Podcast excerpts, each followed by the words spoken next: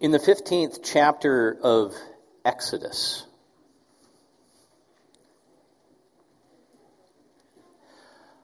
the Israelites stand on the shores of the Red Sea. Moses and Miriam and the children of Israel, they are in view of God's holy fire, and they are celebrating God. And they sing this song. I will sing to the Lord, for he is highly exalted. The horse and its rider he has hurled into the sea. The Lord is my strength, and he is my song. He has become my salvation. He is my God, and I will praise him. My Father's God, and I will exalt him. The Lord is a warrior. The Lord is his name. Pharaoh's chariots and his army he has hurled into the sea. The best of Pharaoh's officers now lie drowned in the sea. The deep waters have covered them. They sank to the depths like a stone.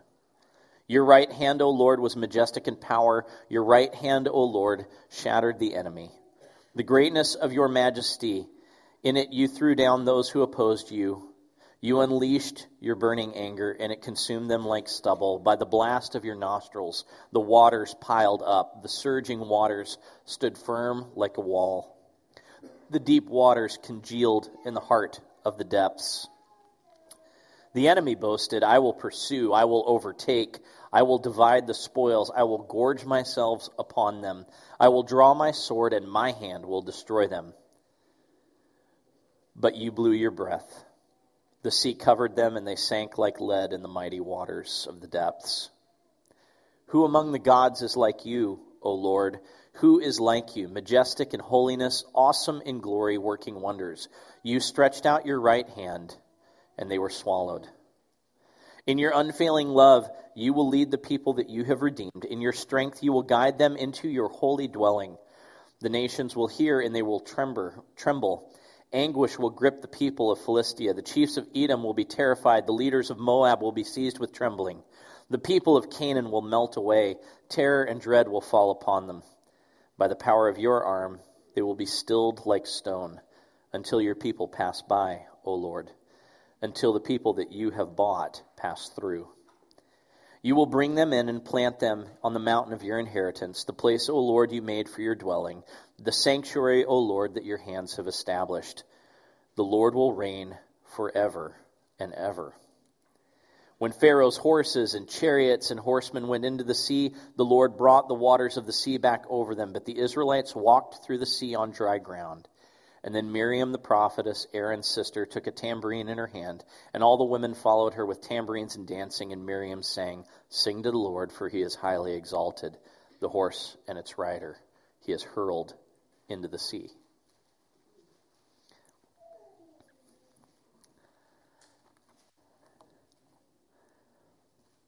The people of Israel sing a song about God's power and his deliverance and his judgment on those who sought to destroy his people. His power is righteous, his rule is uncontested, and he is God forever. In Revelation 15, it's kind of interesting. Chapter divisions didn't exist, but it's just kind of a neat coincidence, or not. Revelation 15 By the shores of a sea that is equal parts glassy water and fire of God's presence, the people of God sing a song about God's power and his deliverance and his love for them and his judgment on those who would destroy the people of God. And again, his power is righteousness, his rule is uncontested forever.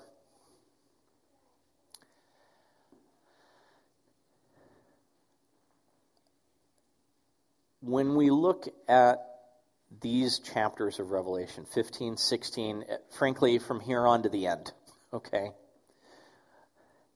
This is the image that needs to sit kind of at the front of our vision. This is the thing that kind of needs to sit over the top of everything. Because we're coming again to a difficult piece of this narrative. We're coming to a difficult piece of this vision. God is opening up and showing us things that are uncomfortable.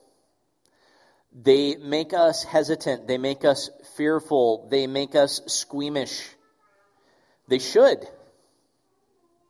They should. And the reason that they should is because Jesus wants us to know in our bones and feel in our heart of hearts that judgment is horrible. Um, those of you that have, I mean, like, I feel weird that some of you are rather visitors at this point, and, and this may be your first few times being here at this church. I've been here for over seven years now. I think most of you would say I'm kind of not like a fire and brimstone preacher so much. No? Didn't really grow up in that particular piece of the tradition. Some of you have, some of you haven't. This is hard to preach about. Can I just be honest? I do not like preaching sermons on the bowls of God's wrath being poured out on the earth. Not excited about this okay? Like like i'm excited about god's word in general and i am excited about the message of revelation in general. This part does not excite me. This part grieves me which is why i need to preach it because it doesn't just grieve me in theory it grieves me in reality i have people that i love that are in my family that i grieve for when i think about the idea that they want to live their lives without God. And God's going to let them do that because God loves them and respects them and takes their choices seriously.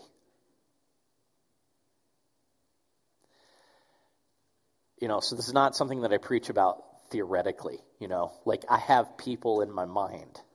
And I know that you have people in your mind when we start talking about this stuff. And I, and I want to be I want to acknowledge that and I want to be mindful of that when we talk about this. Okay? Because we're talking about things that are horrible. And, and Jesus wants us to know that it's horrible, not so that we can live in fear of an angry God ourselves, not so that we can not so that we can live in in I don't know, not so that we can live in unresolved angst over people we love, but so that we will be stricken with compassion for those who are moving headlong into it and do something about it.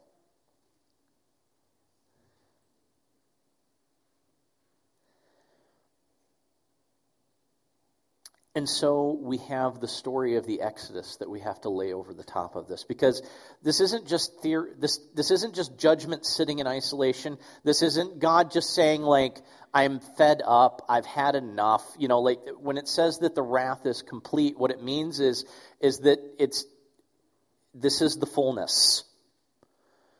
Okay, it's not it's not it's not God saying, "All right, I know I'm done with you." It's just it's like this is the complete picture. This is the full picture.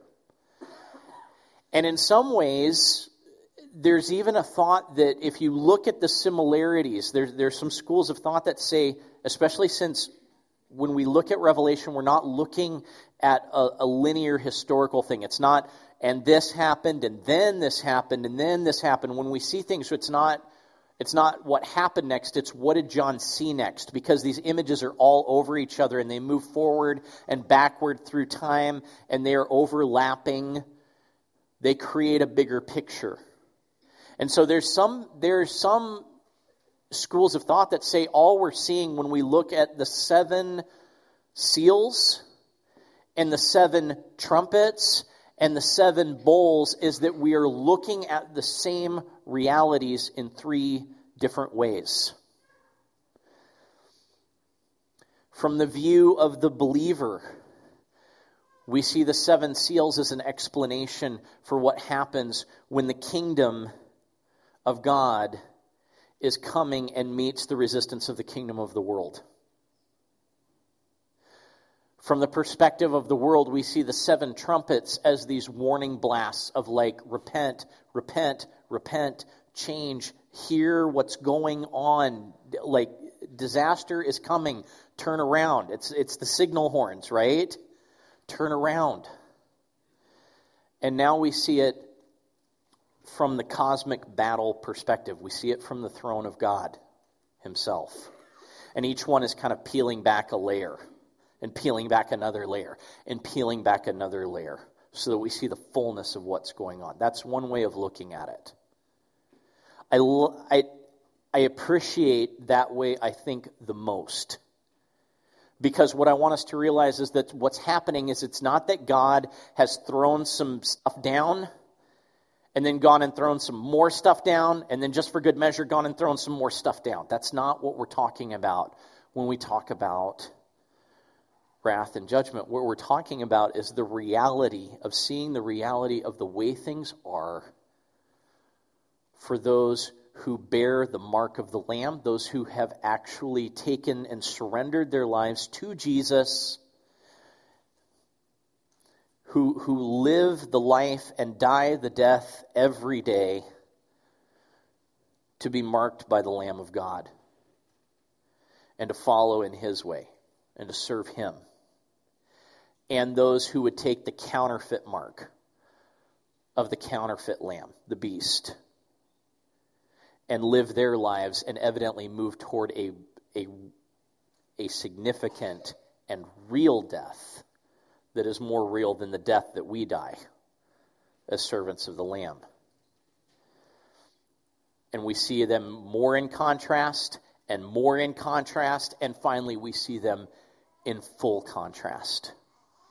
Where those who are victorious sing the song of Moses and the Lamb, they are the ultimate Israel. They are the complete Israel. And those who thought to set themselves up against God. And it's not just people that we're talking about here, okay? We're talking about the powers that set themselves up against God and the people that followed those powers. They find themselves under increasing ruin as they continue to walk away from God. This is a hard teaching. I don't like it.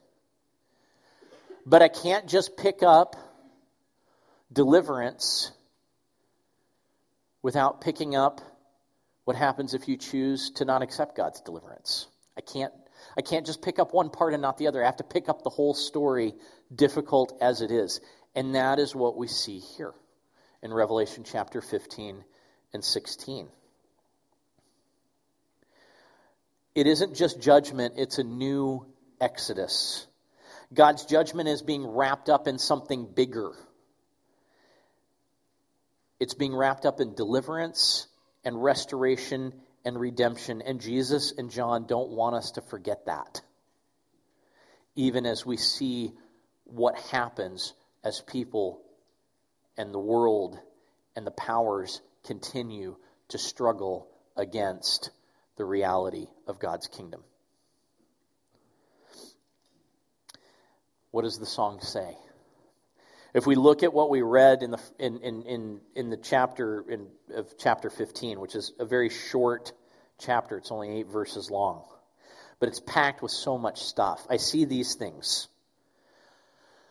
First is this you cannot separate judgment from deliverance. God's judgment is also the deliverance of his people. If you think of what the Red Sea represented, especially this idea of it being the depths, of it, of it being chaos, of it being the sea.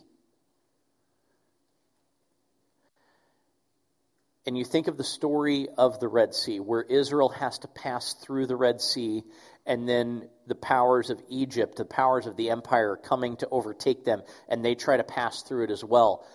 The sea represents chaos. The sea represents pressure. The sea represents affliction. The sea represents death, ultimately. And we even carry that into the idea of baptism, don't we? I mean, why, why do we go under the water and are baptized and come up out of the water? We're participating in this. We are passing through the, we're passing through the depths of death, and the presence of God shepherds us through that and out the other side. It would be foolish of us to look at these, these, these bowls of judgment that fall. Things like the foundations of your life being shown to be not true, or the loss of your health, or the loss of your, your economic well being, or, or any of these things that these bowls kind of represent. Or, or, or just the destruction and the, and the, the, the powerlessness we feel when creation is bigger than we are. You ask anybody in California right now how they feel about creation. And they feel powerless in a way, right? And some of them will leave. Thanks, Arthur.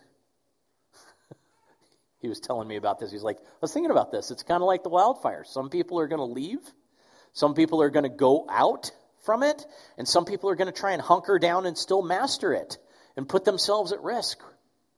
And, and it's like that's the same thing that's happening here. The call comes out Will you stay in your kingdoms when everything's out of control? Or will you come out of it and go to me?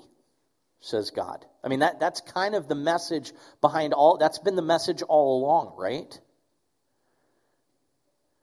There's only two sides to this cosmic conflict there's the true Father and Son and Spirit, and there's the counterfeit the dragon, the beast, and the false prophet. One of them will stand, one of them will not. Who will you serve?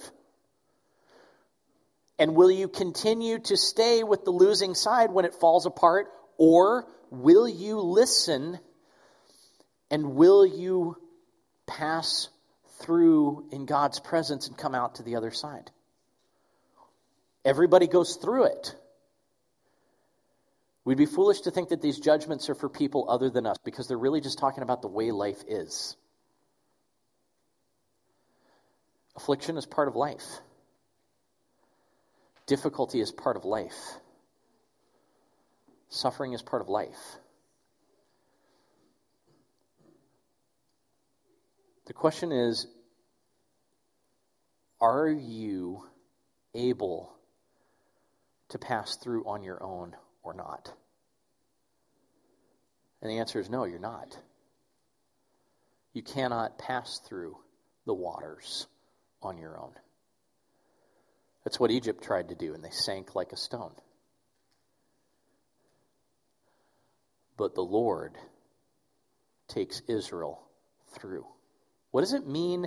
Remember at the beginning of remember at the beginning of Revelation we kept bringing up this idea of Jesus keeps talking to the churches and saying to the one who is victorious, to the one who overcomes, to the one who is enduring. I will give and puts all these promises, but it kind of leaves this tantalizingly open understanding of what it means to conquer, what it means to overcome, what it means to be victorious. We have a picture of what it means to be victorious. As the people of God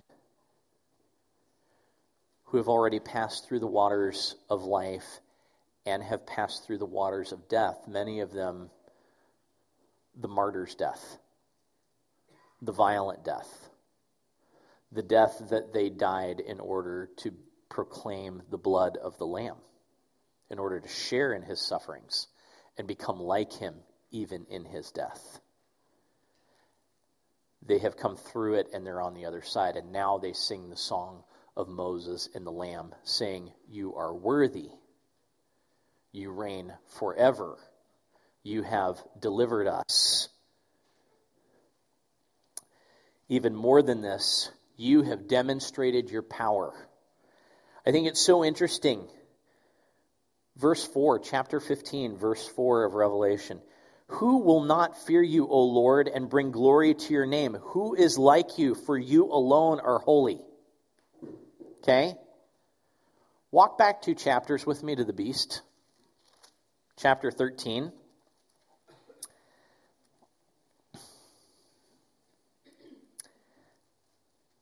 Chapter 13, verse 4.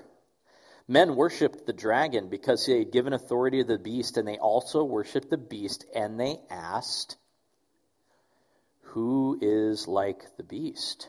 Who could stand and make war? Who could contend with him?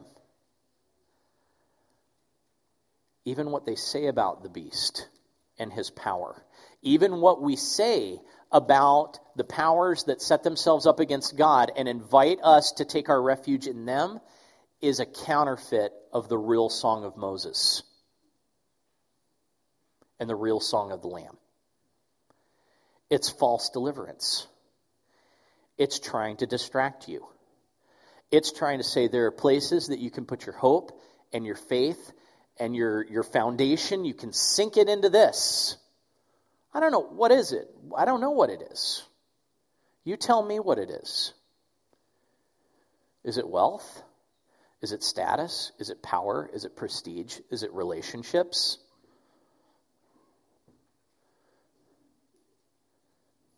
It could be any one of a number of things, but it's anything that invites you to place your trust and stake your life on it instead of God. It's a false song. It's a siren song. It's trying to lure you away from the real song of deliverance.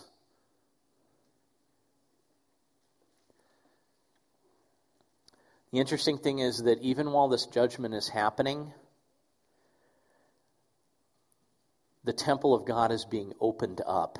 His presence is dwelling in it and filling it in chapter 15. People are coming around it. They are seeking shelter and they are seeking refuge and they are, they are, they are finding intimacy with God and they are finding true victory. What Jesus wants us to see through John's vision is that that big harvest that we were talking about last week, that, that, that, that Daniel was talking about, where the blood of Christ is covering and where the harvest is, is ripe and being swept and brought up, that even as the judgment is being poured out, the harvest is also happening at the same time. These things are not separate from one another. It's not like you had your chance, now here comes the judgment. Because that's not how life works for us either, is it? Affliction and salvation are happening at the same time. Opportunities to go our own way and go away from God and live our own lives, and opportunities to turn back to Him and live life on His terms, that's happening all the time. It's all kind of balled up into this big thing that we call life. What we're seeing is life from the perspective of the throne of God that it is a conflict that has a clear end and a clear winner and a clear loser. And even these bowls of wrath that are, that are honestly being produced by the prayers and the songs of the saints that are saying, Come, Lord Jesus, bring your kingdom. And as his kingdom comes, the kingdom rebel, the kingdom of the world rebels against it, and we have this pressure that pushes and leaves you one, op- one only two options. You either call out and become one of the, one of the followers of the Lamb.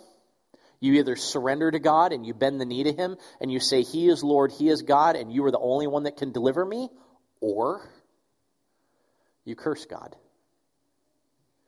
And so you have people being harvested for God and proclaiming his name and righteousness happening and redemption happening and salvation happening and deliverance happening at the same time as you have people cursing God. And honestly, we're not even talking about death here. Have you realized that none of this is about after death yet for the inhabitants of the earth? I think sometimes we take heaven and hell and we make them these really abstract things they are high up and they are far away.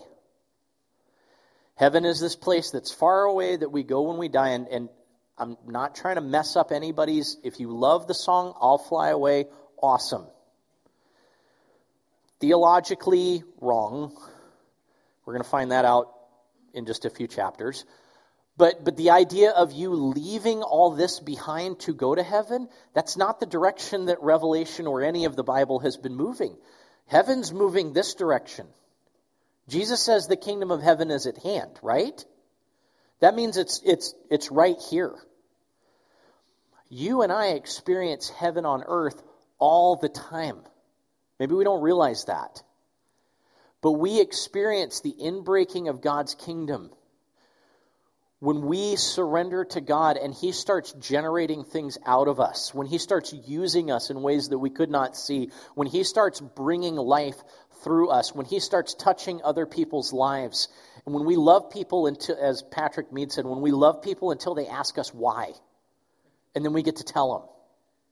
We are not doing something abstract. We are experiencing heaven on earth. Do you believe that? But the opposite is also true. We again have, have begun to think of hell in some abstract and afterlife. It's far away and it's way out there in the future. But to the vernacular, what do we say when we have done something that is absolutely purposeless and just not not beneficial at all, and somebody goes, What did you do that for? I did it for the. I did it for the hell of it. We are saying more truth than we know when we say that. We experience pain and devastation, and we say it was like hell on earth. We are speaking more truth than we know when we say that do we understand that what, what we're looking at here is not something that is far off and far away, but it is something that comes into life regularly?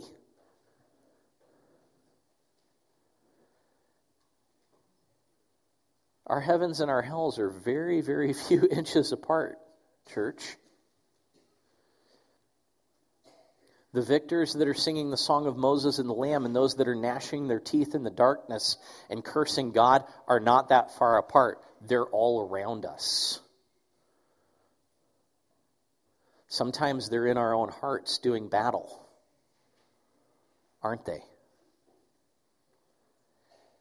See, we got to take these images and we got to bring them home a little bit to really understand what judgment is, to really understand what wrath is, to really be able to see the wrath of God as Him saying, Do you want to experience my absence? Do you really want to experience hell on earth by going your own way?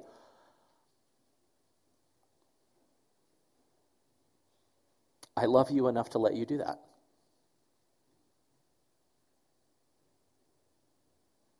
I value you and I value your choices enough to let you do that. That is a difficult teaching. Doesn't mean it's not true, it just means it's difficult.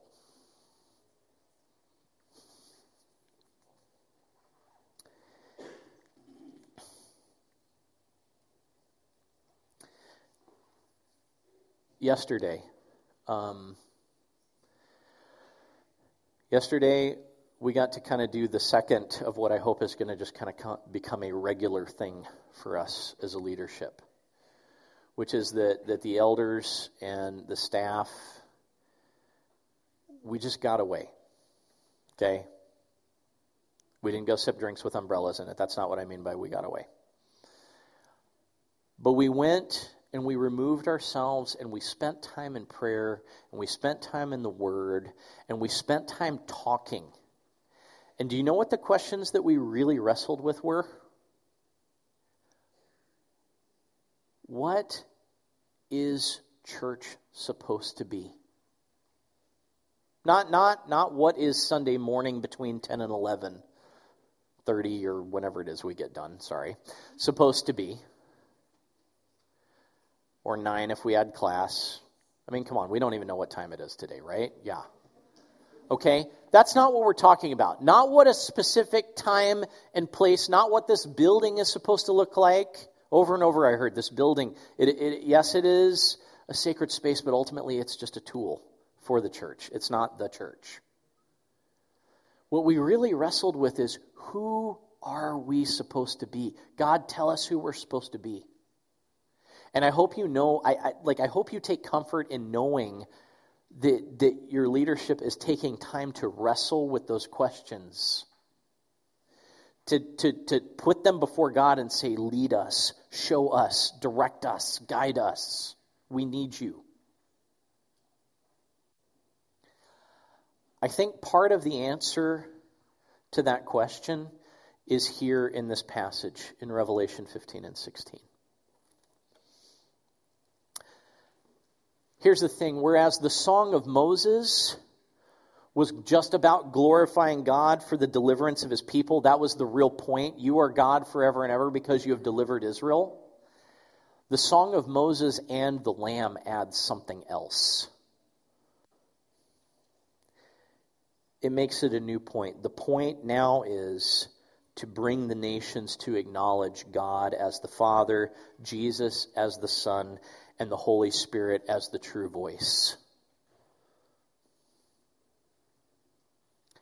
Why do we exist as a church?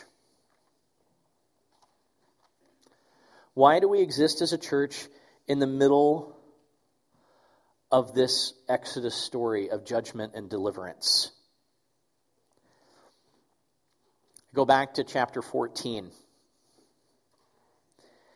And in the middle of chapter 14, there's an angel that follows in verse 8 and says, Fallen, fallen is Babylon the Great, which made all the nations drink the maddening wine of her adulteries. Babylon here and throughout the rest of Revelation, Babylon represents the stronghold of the forces that set themselves up against God. It's like a false temple, a false city, a false hiding place, a false refuge. And, and basically, what the angel is saying the foundations are crumbling. Get out while you can. Who takes up that call? The church does. The church takes up the call and says, Fallen, fallen, fallen is Babylon the Great. Get out while you still can. And I think that's really important because, because sometimes I think we think that the point of, of being delivered by God to, to come out of Babylon into God's tabernacle, into God's temple, means to kind of huddle up by ourselves. To, to, to to check out as the church, to withdraw and leave the world to its fate. And kind of wipe our brow and go, whew, I'm glad we got out of that one alive. We went, I mean, we went through the sea, man. And we're okay. Whew. I think sometimes we forget that when Israel was called out by God, they still saw themselves as Egyptian a lot of times. There wasn't that much difference yet. And even while they were going through these times of despair and they were putting their hope in God, there were people around them that they knew and loved that were also going through those times of, of despair without the same hope.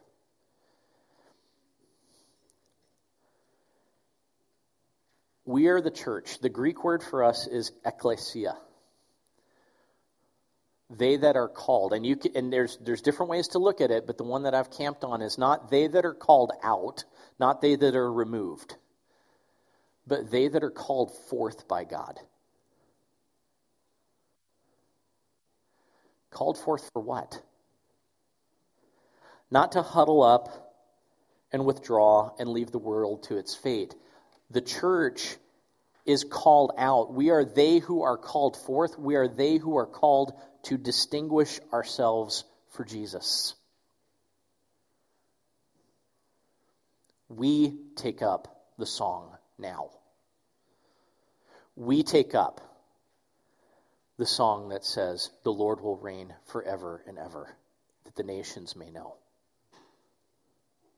It's interesting to me that while Israel sits on the Red Sea and they talk about something that's already happened, we sit on the shore of another sea and we talk about something that is still happening. We celebrate God for what He is doing and what He is going to do. And we call out to the world. We stand and we repeat the words of Jesus in Revelation 16 15. Behold, I come like a thief. Blessed is the one who stays awake and keeps their clothes with them, that they may not go naked and be shamefully exposed when I come. What does that mean? Stay awake. Don't fall asleep in the siren song of Babylon. Wake up. Your foundations are crumbling. Get out while you still can. Here, be clothed in the righteousness of Jesus. Don't try to go it alone. Don't try to say, I can make it by myself. Don't be shamefully exposed and be found wanting when Jesus comes. Here's your wedding clothes. Get ready. The bridegroom's coming. It's almost over. Get out while you still can. This is why we exist as a church. Do we I mean really when we think about everything that we do on Sunday morning, we praise the Lord and we call him who he is and we ask for his kingdom to come. And in doing so, we're participating in this right here. But then we are being equipped with the song of Moses and the Lamb because when we get done here, it's time for you to go out and sing the song.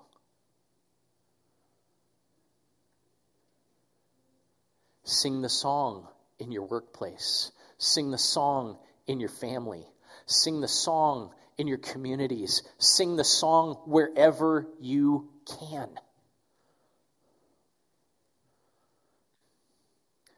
The horse and his rider have been hurled into the sea, but the Lord has delivered his people. And guess what? You're his people. You just don't know it yet. So come on, get out while you still can.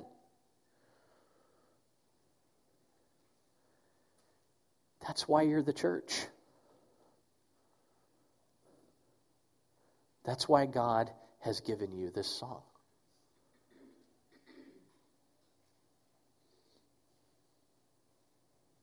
So let's stand.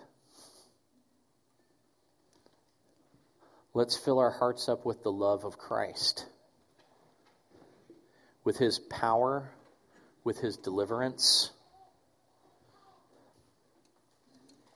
even with the reality that there are two ways that this goes. That we either surrender to who Jesus is or we don't.